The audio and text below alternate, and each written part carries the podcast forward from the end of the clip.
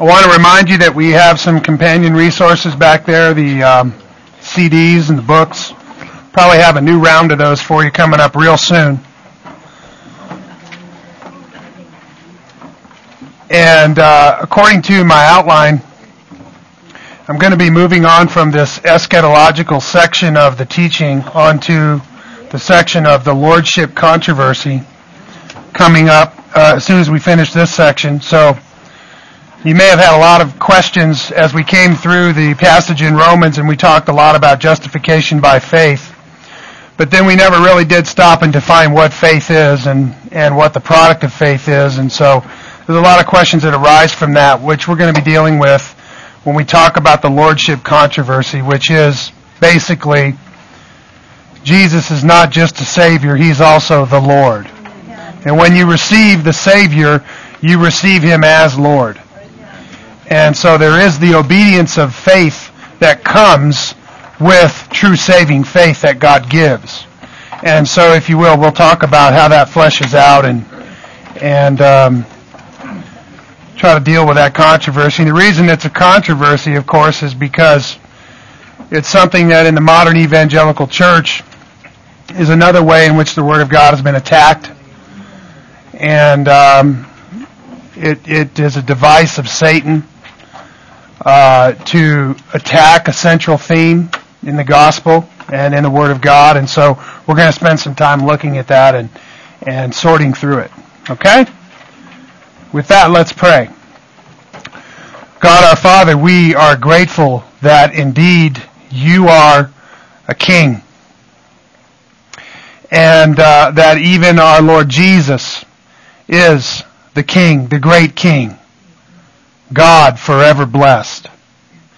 And so we ask, Lord, that you would help us to see the gospel as a proclamation of your kingship, a proclamation of your kingdom.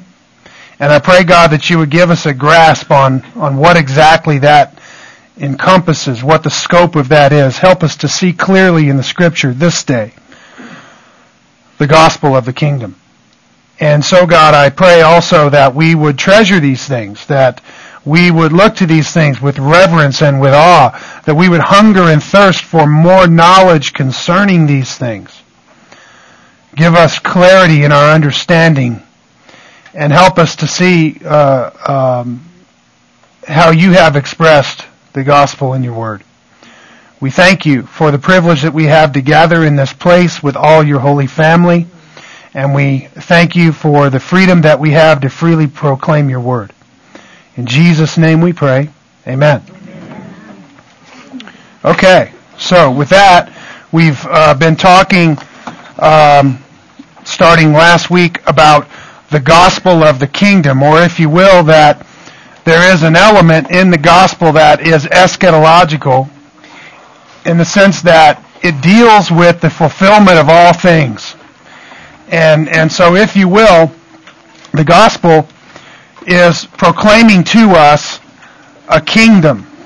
And it brings to us the message of a kingdom. And of course, we talked about that being the rule of God. And that the gospel is conferring on us the rule of God. And uh, last week we, we talked about that to some extent. We were on page 76 there of your handouts and talked about the fact that the gospel proclaims a king and a kingdom. So that in in uh, Matthew 4:23 and also in Matthew 24:14, it is actually called the gospel of the kingdom. And you recall how I told you that Matthew presents Jesus as the coming king, the Messiah, the king. And because of that, there's a lot of references in Matthew to the kingdom of God, the kingdom of heaven, uh, which are synonymous, and then also the um, the fact that Jesus is presented to us as a king. And so, if you will, the gospel is this announcement of his kingdom.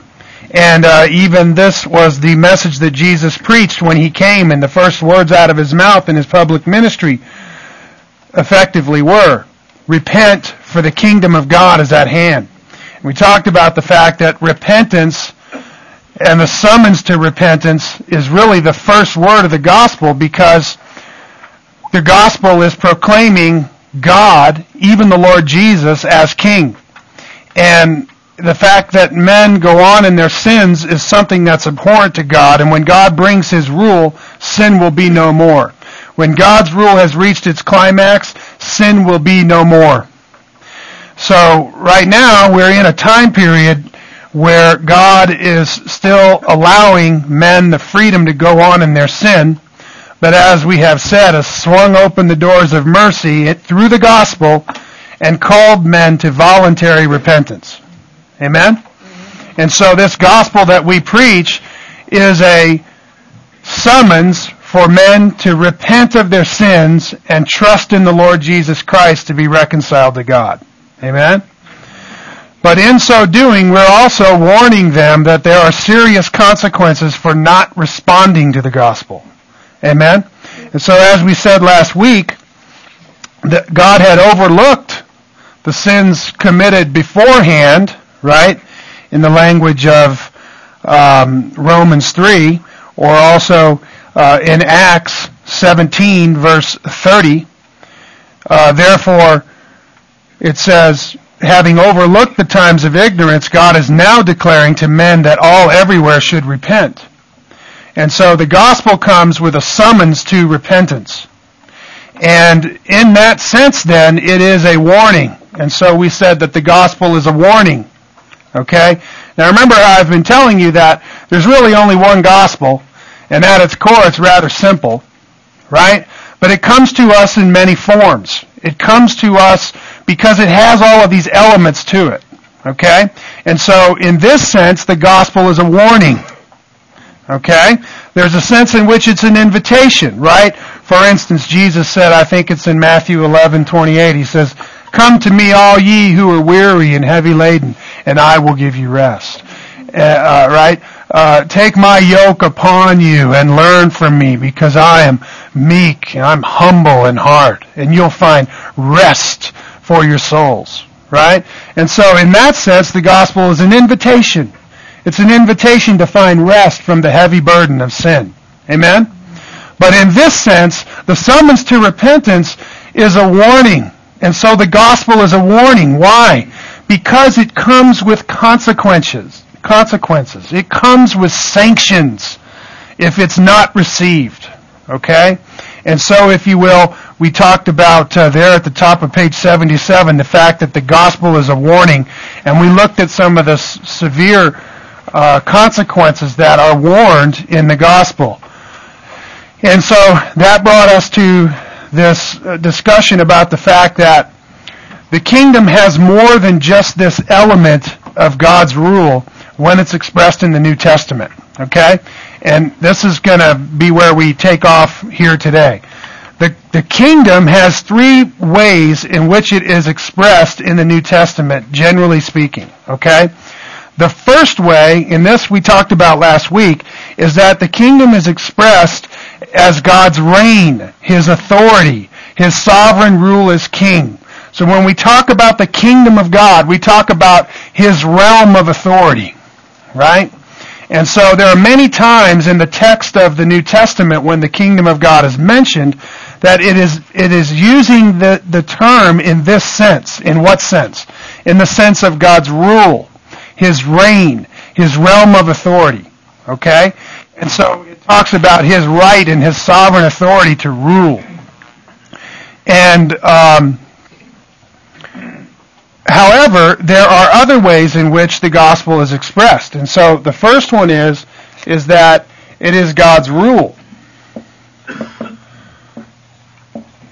And so when the kingdom is mentioned in many places, it's mentioned as God's rule, and it's referring to the fact that it is the realm of God's rule. However, uh, according to number two there at the bottom of your handout on, on uh, page 77, the kingdom is the present realm into which we may now enter to experience the blessings of his reign. Okay? And so the kingdom of God is spoken of in terms of being a present realm. And when we say present, we're talking about time. This is a reference to time, okay?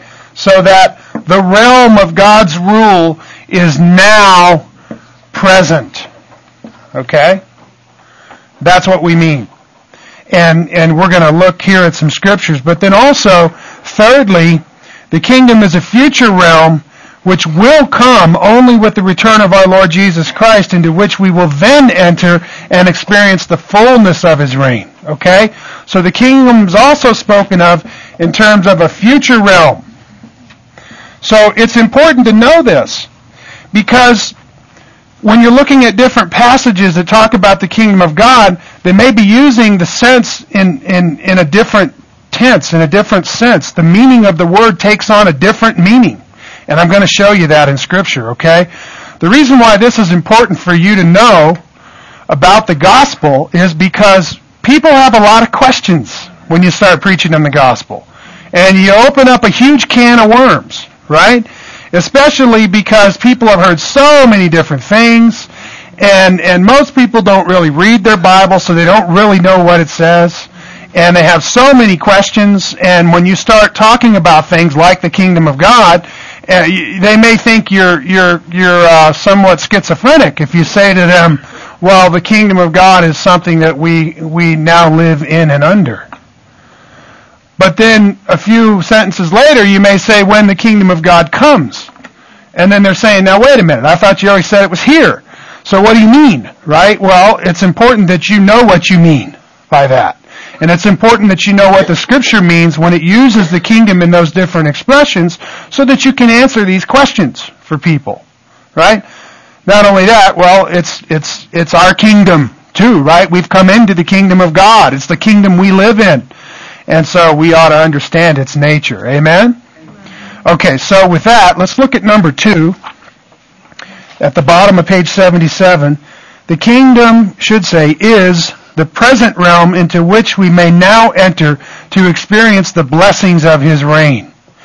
When Jesus came preaching the kingdom, he told us that it was now at hand. In Matthew 4:17, from that time Jesus began to preach and say, "Repent, for the kingdom of heaven is at hand." And so Jesus came preaching this message. The kingdom of heaven is now at hand. It's here. It has arrived in the person of the King. Amen? Or in Luke 17, 20 and 21, there it says, Now having been questioned by the Pharisees as to when the kingdom of God was coming, now you see what they were questioning him about? When the kingdom of God was coming, he answered and said to them, The kingdom of God is not coming with signs to be observed nor will they say, Look, here it is, or there it is. For behold, the kingdom of God is in your midst. Amen? Now, how do you suppose that is? Well, let me suggest that when Jesus spoke these words, he was the king. And the kingdom of God was in their midst, even in his own presence as the king. Amen? Um, the point of the matter is, is that the kingdom of God is the realm of God. Okay? And the realm of God exists in eternity. It's not subject to time and space.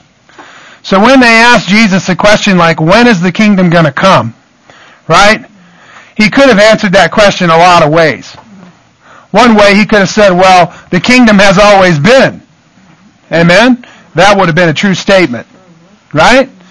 Instead, he chose to answer the question like this. The kingdom is now in your midst. Amen? And so, if you will, the kingdom exists. The question is, in this gospel age, are you surrendered to the rule of the king? Or are you a rebel force? Are you with me? Are you with me? Yes. because ultimately, that's all that matters in the world. That is the most important thing, and that is how you stand in relationship to God the King, who holds your next breath in His hands, Amen. who providentially doles out your days and has numbered them according to His own good pleasure. Amen? And so it's a very important matter where you stand in relation to the kingdom of God, or where you stand in relation to the rule of God and to His authority and His sovereign reign. Amen? And uh, I would suggest that Now is the day of salvation. Today is the day to repent. Because the kingdom of God is at hand. And God has appointed a day when He's going to judge the world in righteousness through the man whom He has appointed. And He's given proof of this by raising Him from the dead. Amen? Of these things, we've all, we've all seen the, the, the witness of history. Amen? Jesus' bones aren't in a grave somewhere. Amen? And so the point of the matter is, the kingdom of God is here. It's in our midst. As he taught, he described the kingdom as something we could now enter or not enter based on certain conditions. Consider John 3 5. There he, he said to Nicodemus, Truly, truly, I say to you, unless one is born of the water and the Spirit, he cannot enter into the kingdom of God. And so Jesus talked about entering into the kingdom of God. And here he gives a qualification for entering into the kingdom of God, which is what? Being born again. Right? In fact, in verse 3 he said, uh, unless one is born again, he cannot see the kingdom of God. Amen? And so the kingdom of God was something to be seen, according to Jesus. Or something in verse 5 to be entered. Are you with me? Or, or in Luke 18:17, he said, "Truly I say to you, whoever does not receive the kingdom of God like a child shall not enter it at all." So here he talks about receiving the kingdom and entering the kingdom. Are you with me? And so he described it as something that had now come and that he was its chief representative because the kingdom had now arrived. For instance, in Matthew 12:28 he said, "But if I cast out demons by the Spirit of God, then the kingdom of God has come upon you." And this is what Jesus is saying. Here I am in your presence as the king, and in this context here, he's casting out demons, right? And they're accusing him of doing it by the prince of the demons. And he says, no, I've done it by the Spirit of God, and because of that fact, the kingdom of God has come upon you. And this is again what he's announcing. He's announcing that the kingdom of God has arrived in the person of the king, whom he is. Okay? And so it also is expressed in terms of our present state having been delivered from the domain of darkness and transferred into the kingdom of God. This is a statement of fact that comes from Colossians 1:13 where Paul says in the past tense for he delivered us from the what? The domain of darkness. You see these terms? The domain. Domain is the same as a realm, is it not? And a domain speaks of what? A dominion. And the dominion speaks of what? An authority. Right? And Paul says that we were delivered from the domain, the dominion, the authority of what? Of darkness. And transferred into the kingdom of his beloved Son. This is a past tense event for all who are born again. They have been delivered from the domain, the authority, the rule of darkness, and transferred from that domain into the kingdom of God's beloved Son, the Lord Jesus Christ. Amen? And so the kingdom is spoken of in these terms. It's a present reality that we enter into when we willingly surrender to His rule. Right? This is the outward evidence that we truly have been born again we repent of our sins and have faith in our Lord Jesus Christ. Okay? This is the outward evidence that we've been transferred from the domain of darkness into the kingdom of our Lord Jesus Christ. Repentance and faith. That's the outward evidence. That's how we know. That's how we're assured that our faith is real faith, right? We look at our life and what do we see? Repentance and faith. Okie doke? Okay then. So the kingdom is number one, God's reign, His authority, His sovereign rule as king. It is number two, expressed many times in the New Testament, as a present realm into which we may now enter to experience the blessing of His reign. But number three, it's also expressed as a future realm which will come only with the return of our Lord Jesus Christ into which we will then enter and experience the fullness of His reign. Okay? The kingdom of God is also expressed in terms of its future fulfillment and the fact that it is yet to come. So remember how we have said that the kingdom is now, but not yet. Remember that? So now you kind of get a little clearer understanding what we mean when we talk like this. The kingdom of God is now. It's a present realm into which we can now enter, right? As Jesus said, if we're born of the water and the Spirit, right, we can enter the kingdom of God, right? However, the kingdom is spoken of in terms in the New Testament of something that is yet to come. So let's take a look at that. As Jesus taught of the kingdom, he would speak of it not only in terms of its present reality, but also in terms of it being yet future. For instance, Matthew 25:34, he said, "Then the king will say to those on his right, Come you who are blessed of my Father, inherit the kingdom prepared for you from the foundation of the world." So in this sense, at the second coming of Christ, which is this passage in Matthew 24 is what we call the Olivet Discourse, right? Matthew 24 and 25. And in that passage there, Jesus is teaching about what? The, the, the, the signs of the end of the age, right? When all things would be fulfilled. He's answering the questions that the disciples posed to him there. And so he's talking about future events. And um, and there he he says that there's going to come a point in time when he's going to sit on his throne and he's going to judge. He's going to be there in the glory of all his uh, uh, the glory of his Father with all of his angels. Right, Matthew 25 verse one. And he's going to separate the nations before him, the sheep from the goats, right? He's going to say to those on his right, come and do what? Inherit the kingdom that has been prepared for you. So there is going to be a future inheritance of the kingdom for those who are in right standing with Christ. Amen? And so in that sense, the kingdom is something yet to be experienced, yet to be inherited in all of its fullness. Okay? Or how about in Luke 22:17? He says, "And when he had taken the cup and given thanks, he said, Take this and share it among yourselves, for I say to you, I will not drink of the fruit of the vine from now until the kingdom of God comes. So here again, here's the king, and he's in the presence of the disciples, and he's speaking about the kingdom of God as something that is yet to come. Are you with me? And so you have to pay attention to these words in their context to understand how they're being used and how the expression is. Are you with me? Sometimes the kingdom is a present reality. Sometimes the kingdom is yet to come.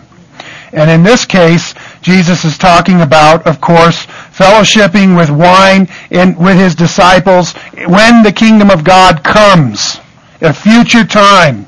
A future thing in history that is yet to be experienced. And so the kingdom of God is looked at by Jesus as something which is yet to come. Or the apostles would speak of it as something yet to be inherited in the future or something yet to be entered into.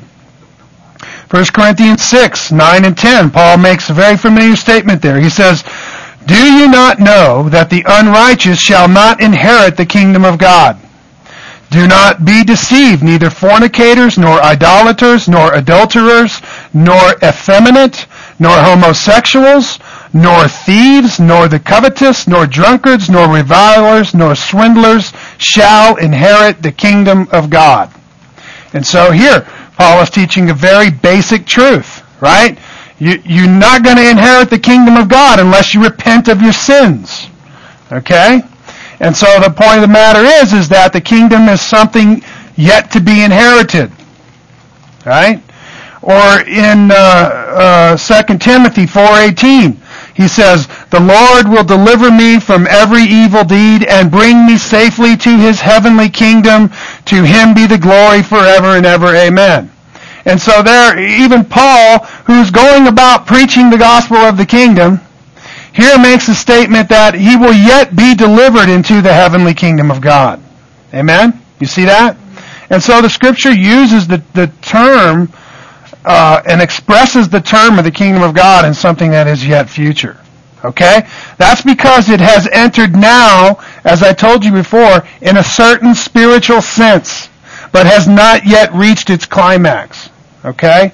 And so the language will speak about it in these paradoxical terms. People trip over this all the time. false teachers take this kind of things and they go and they twist it. You know, and, and the fact of the matter is, there's a tension between these two things. As you examine these terms in Scripture, they mean different things in a different context. Are you with me? But you see, it doesn't change the nature of the kingdom. Because it's only to what level or degree that the kingdom has broken into time and space right now. Because you see, let me kind of maybe draw a picture here that might help explain this. But we, we live on earth, we live in time and space. Right? So here we are going along on a timeline. Here's the cross, here's the end of the age, right? And uh, we, are you know, here we are going along in this timeline in space. And uh, the fact of the matter is, God's kingdom has always existed. Amen? God's rule, God's authority, God's reign has always existed. Why? Because He's the King. He's the creator of everything. He's the creator of everything that can be named. Right? There was a time when nothing existed except God, and there came a point in time when God created time, and He created everything that exists. Right? And so God created time. But you see, God's realm, God's authority is outside of time. It's in eternity. This is where the kingdom of God is. If you want to use it in terms of where, which is another kind of a funny thing, right? Because, because what did God create here, right? He created time and space, right? And matter. Are you with me? All of these things are within the creation of God. But God transcends the creation. He's in the ultra-natural realm. He's outside of the creation, right? Even angels will fall within here. And, and, and angels, uh, angels are even, they transcend the physical, natural creation, and they're in the supernatural realm, right? But God transcends even the supernatural realm. He's in the ultra-natural realm. God is above everything He created. Okay, are you with me? And so the, the, the fact of the matter is God's kingdom, God's rule, God's reign exists and transcends everything, including time, space, and matter. Okay? And, and including any other created thing that might be of a supernatural quality. God transcends that. Right? So the kingdom of God is something that's, that's always existed and will always exist. However, in the incarnation, what happened? In this eschatological sense, the king, he came and he became a man. He took on flesh and blood. The Word, in the beginning was the Word, and the Word was with God, and the Word was God. Verse 14, the Word became flesh and dwelt among us. What happened? The eternal God entered into time, space, and matter. And he became matter. He became a man. He took on human flesh and entered into time and space. What happened? The kingdom of God came in the person of the king and broke into time and space. Are you with me? So, Jesus only exercised a certain amount of authority while he was here. Give an example. He's before Pilate. They're about to beat him up and kill him. Right? And what does he say to Pilate? He says, you would have no authority over me unless it was given to you. Right? Or he said, my kingdom is not of this world. If it were of this world, my servants would fight. Right? And his, his point is, look, man, I'd call 10,000 angels right now. And you'd be toast, fella. Right? But what was happening? Well, Jesus was only exercising a certain amount of authority. Why? Because he's fulfilling God's eternal plan of redemption. And you look back in history and we see exactly what that was. And we look into the prophecy of Scripture and we see exactly what it will is yet to be. Right? And somewhere, somewhere right here in the middle right now. Right? And, and the, the fact of the matter is that the authority of the kingdom of God has entered into time and space, but it has not reached its climax. True? How do we know that? There's still sin. There's still rebels everywhere. Right? Men, men still kill each other. They do all kinds of horrible things to one another. Right? And so the, the, the fact of the matter is, is that the authority of the kingdom of God has now broken into time and space, but only to a certain level or degree.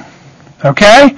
So when the scripture speaks of the kingdom of God which is yet to come, it's, it's talking about the climax of the kingdom. It's talking about the fulfillment of the kingdom. It's talking about a point in time in history when the kingdom is going to reach a much more fuller sense. Okay? And this is where prophetic language gets rather tricky because we have what's called the prophetic perspective, which is you may be reading a scripture that's a prophetic revelation of something that's yet to be, and what may be pictured in that that prophecy may be events that happen in the fulfillment of time over a long period of time. Okay? Um, one of these days I'm going to have a whole class or several classes trying to explain that to you about apocalyptic literature, okay? It's not an easy concept to get. But what, what happens is, is that the scripture may, may make a statement in a paragraph that, sh- that has certain events in it that not necessarily happen all at one time, although it sounds like in the language of the scripture that that's all happening at one time because it's all encompassed in one little section of text. Okay? But the fact of the matter is, it may take a, a, very long time for that to happen. For instance, in the Old Testament when it talks about the day of the Lord, right? Everybody familiar with the day of the Lord, the great and terrible day of God's wrath, right? And there's a there's a there's a coming time when every high mountain is going to be made low and the pride of man is going to be decimated right? And and uh, the humble are going to be lifted up right? And uh, the fact of the matter is the day of the lord is actually going to be a day it's going to be one day and guess what? It's also one age Okay?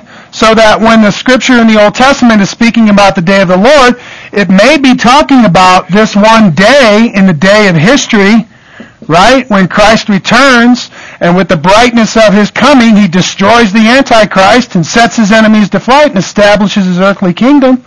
However, there's another whole section of scriptures that talks about the day of the Lord as an age where they will do things like beating their swords into plowshares right? And in that day, right, they will no longer train for war. What's it talking about? Now it's talking about in that day, not on that day. You see? And so it's speaking about an age. It's speaking about a long period of time. And so the day of the Lord in different prophetic passages can, can be talking about one day or a whole age. And sometimes there'll be a whole text of scripture where that one little paragraph of scripture may talk about things that happen on the one day, and in the same language is talking about things that happen during the age. So that the day of the Lord becomes this entire period of time that we call the millennium. And there is a certain day in history when that is uh, inaugurated, and there's a certain day in history when that is consummated. And so the Old Testament apocalyptic language may be expressing one or the other or something in between. Okay? And if we were to spend a lot of time analyzing this language, you, would see exactly what I'm telling you about. But I, am trying to tell you to get this sense that the Scripture uses words in different terms. The kingdom of God is expressed in these different ways, okay? It is either God's rule, it is either a present reality into which we may now enter, or a future thing that is yet to come. Okay? And you need to be sensitive to that when you're reading about the kingdom of God in the New Testament. So then, furthermore, the kingdom has different stages of its fulfillment as it reaches its climax in history. Okay? Of this fact, the Bible has much to say. I want to emphasize that. Of this fact, what fact? That the kingdom of God has different stages of fulfillment in history. Okay? The Bible has much to say. There are many prophecies in the Bible describing these different stages of fulfillment and events that yet shall be in the future as we see the kingdom of God unfold in the course of world history. For instance, in 1 Corinthians 15, 23 and 24, there's a scripture there that talks about all the ages of history. I want to show you this. All in one little passage of scripture.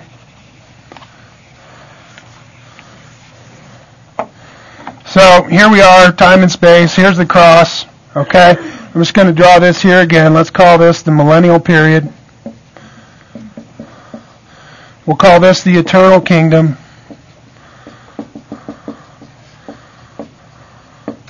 And let's look at the scripture there. It says,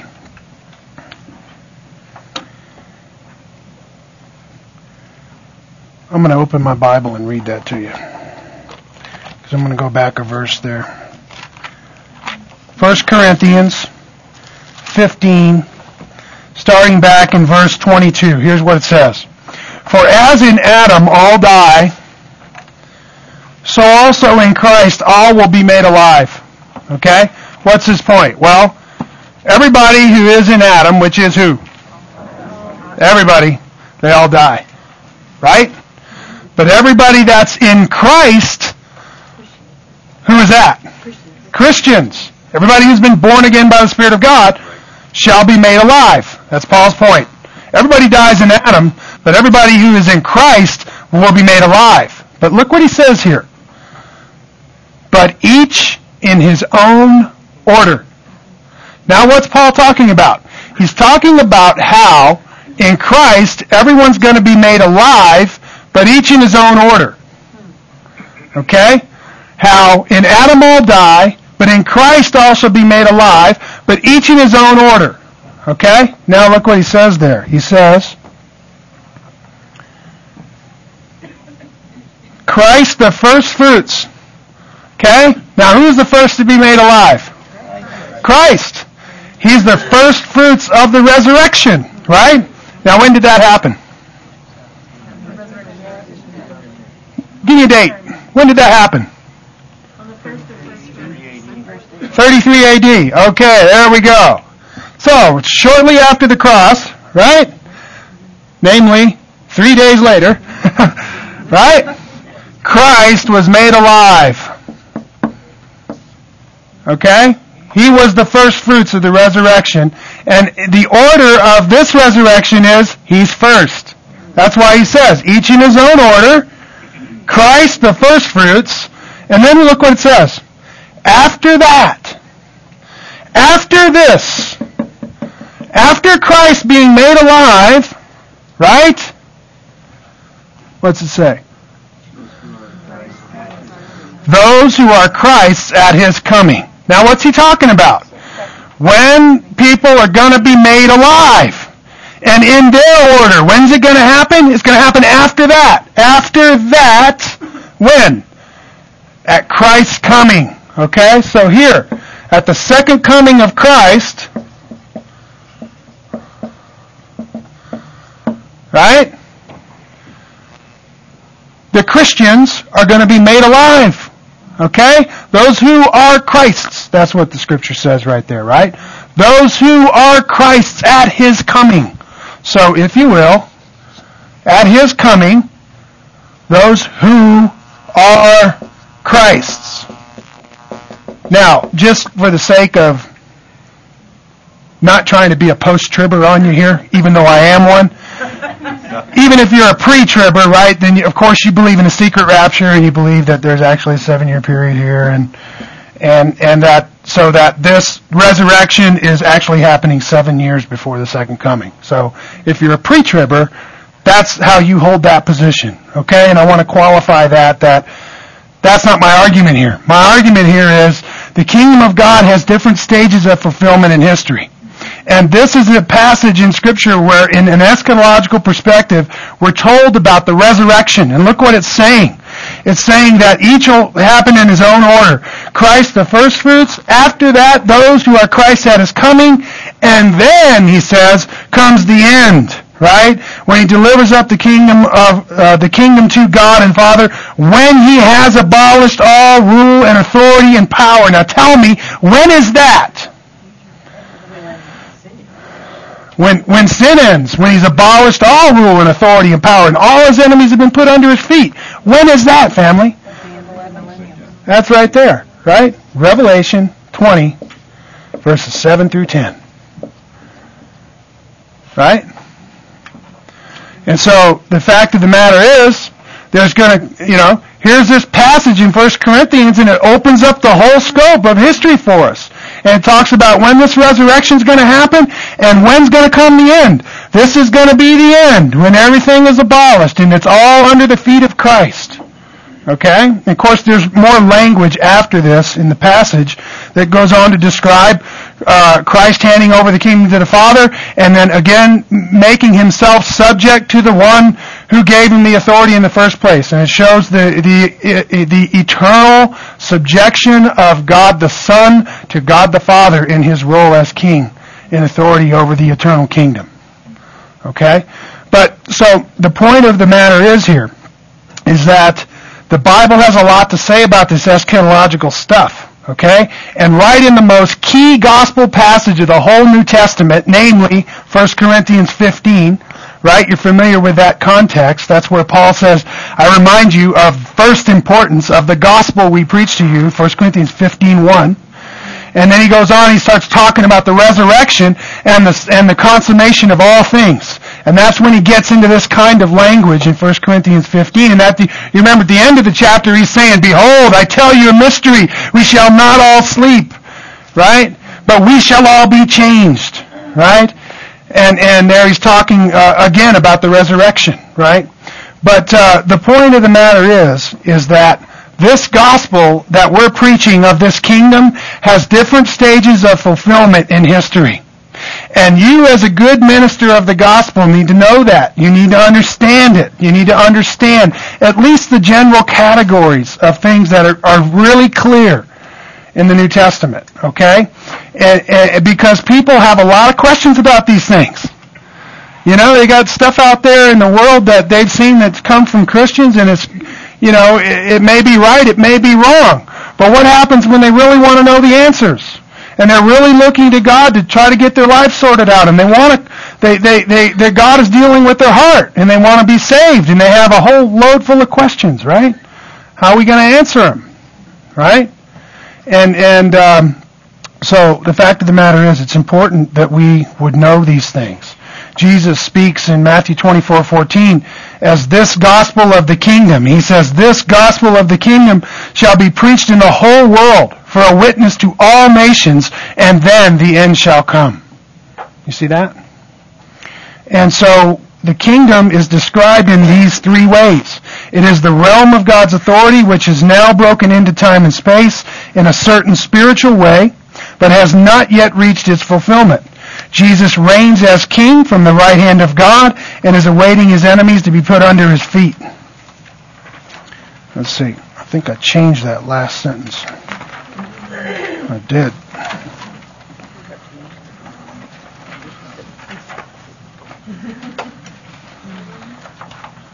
See how I am? Then I didn't. Then I didn't print my own lesson for me.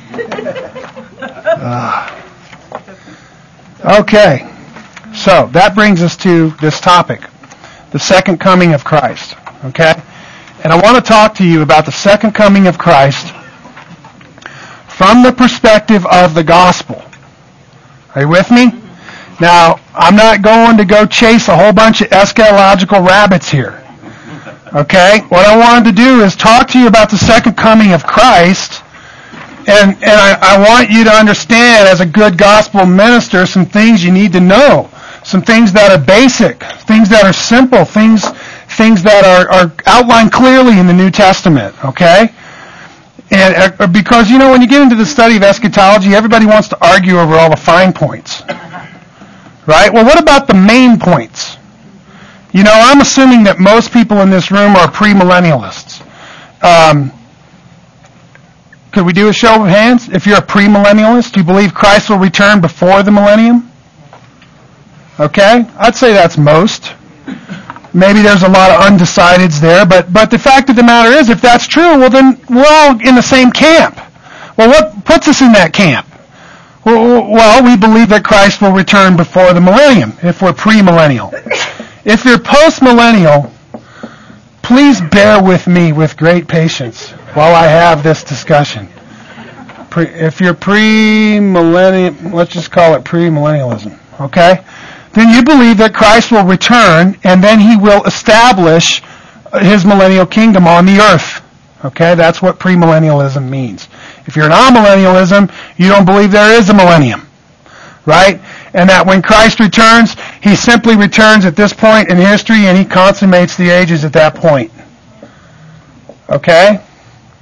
If you're a post-millennialist, you believe that the church will evangelize the world and usher in the kingdom of God through the gospel and that Christ will return after the millennial period and that the millennial period is actually a time of peace where the gospel is reigning on the earth. Okay, that's postmillennialism. All right, Christ returns after the millennium. Okay, so I guess I got a bunch of frowns. I guess nobody's a postmillennialist.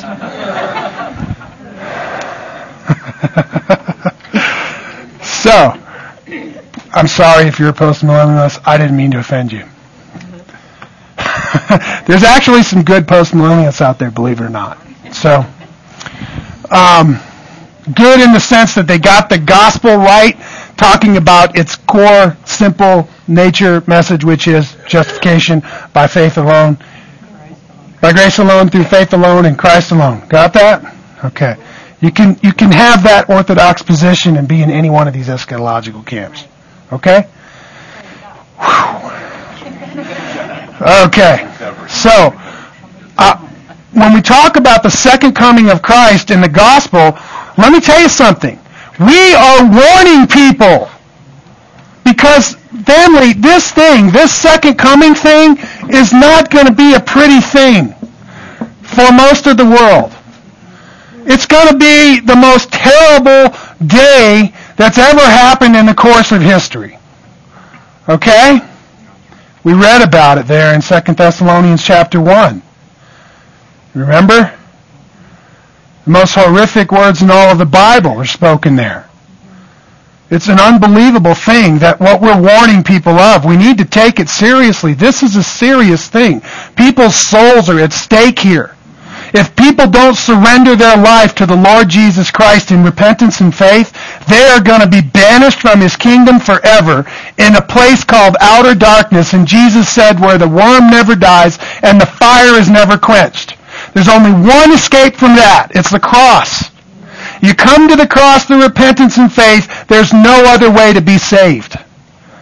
That's the gospel we're preaching to people. And we're in this eschatological sense, this form of the gospel, we're warning people of this day that's yet to come. Right? It's a warning. We're saying, look, man, if you don't turn, the wrath of God is going to come upon you. Right? It's an important thing. So when you think about the second coming of Christ, it's important that you understand some basic things about it. An essential element of the gospel is that we preach Christ Jesus as Lord and King. We warn mankind to come voluntarily under his authority and rule before it is too late and they die in their rebellion against him and face him in judgment or he returns to establish his kingdom and they are found in their rebellion against him and then face him in judgment. We call mankind to repentance from sin and faith in our Lord Jesus in order to flee from the coming wrath. Okay? I gave you four or five scriptures there that, that say that explicitly in the New Testament.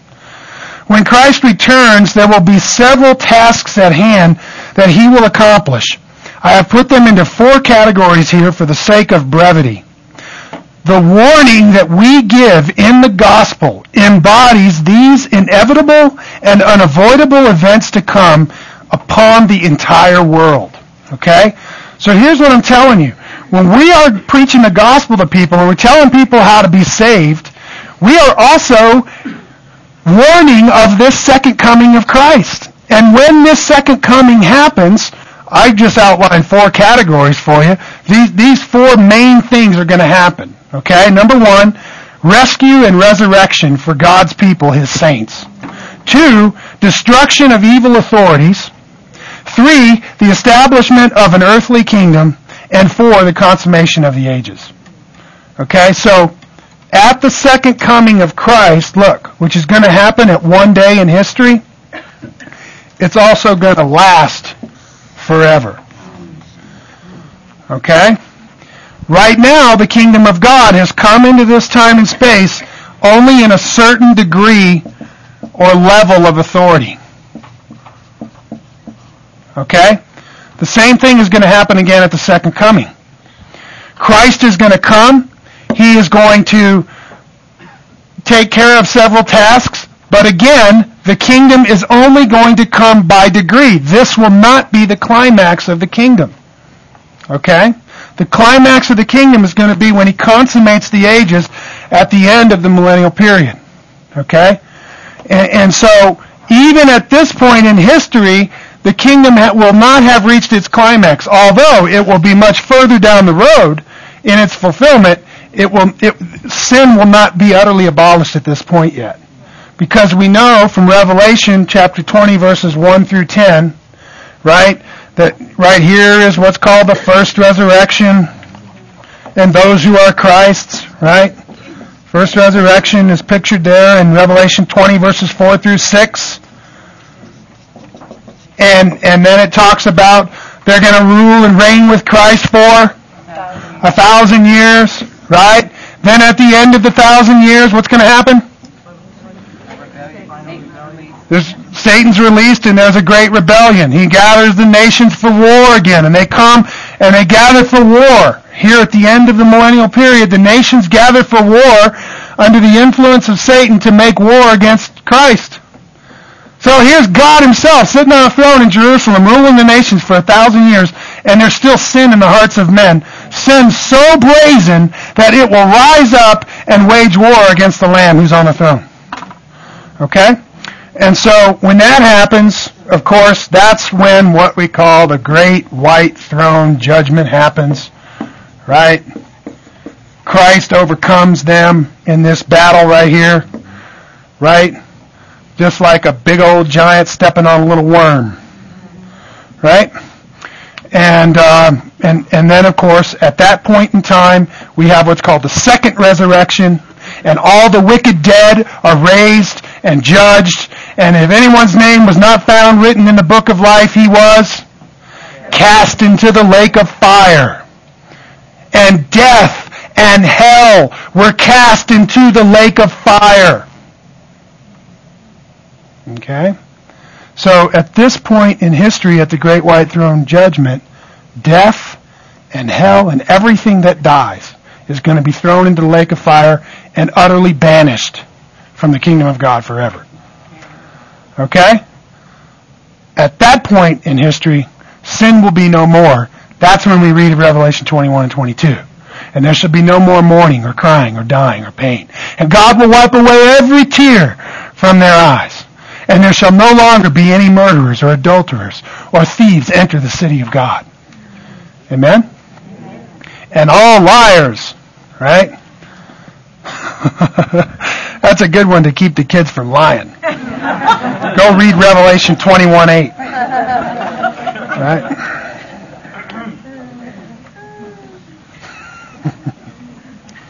so, the reason I tell you these things is because when you start telling people, look, Jesus is going to come again, don't just be a pan tribber, okay? Don't just say, well, you know, I don't know much about all that. It's just all going to kind of work out whenever Jesus shows up and, and be real flippant about those things. Let me tell you why not. Because we take the Word of God very seriously. And we have a very high view of Scripture. And the Bible is filled with knowledge and information about these things and tells us of it again and again and again at the pen of every writer. Just about. Are you with me? So this isn't something we should just treat flippantly, like it's all going to work out. Okay? I understand it's a very complex thing, but it's something that we need to be learning about. Okay? Turn off Bart Simpson and start reading your Bible. That's what I'm saying. And and I I know that didn't uh, make anybody laugh because none of you do that. You do read your Bible. Praise God. Glorious thing, right? And so my point is don't waste your time on things that don't matter. Right? Instead, make the most of every opportunity and walk in wisdom as wise. Amen? Growing in the grace and knowledge of our Lord Jesus and serving Him with all of our heart and walking in all of His ways and obeying His commandments and fulfilling His commandments. Our life has meaning. It has purpose. Amen? We don't waste our time. We give our time to the King in service to Him. Amen? So, what I'm going to do next week, I'm going to go through this, these four things about the second coming of Christ and just show you how we're probably all going to be in agreement on most of these things that I talk about because they are really clear in, in, the New Testament. So that when you think about the second coming of Christ, there are some milestones in your in your mind, like these periods in history, that that are are, are very clear in the Scripture. That you have some answers to those questions. Okay? Let's pray. God our Father, we honor you, we bless you, and we praise you. God, we are in awe of your kingdom. And Lord, of the things that you have spoken that are yet to be, we are in awe, even in fear, God, in reverence. Uh, God, we, we pray that you would help us to have courage and boldness, Father, to warn people. Lord, so many people perishing. Give us hearts of compassion. Give us boldness of speech. Give us pastoral hearts of concern, genuine concern for others. Fill us with your love and your kindness that we might minister it to those around us, that they might see Christ in us. We ask, Father, that you would make us good gospel ministers, even kings and priests that you've called us, God. May our life look like kings and priests as we serve you in all holiness and righteousness. And Father, we just look to you in faith and we ask that you would fulfill all these good things in us. Because of Jesus' holy cross. Amen.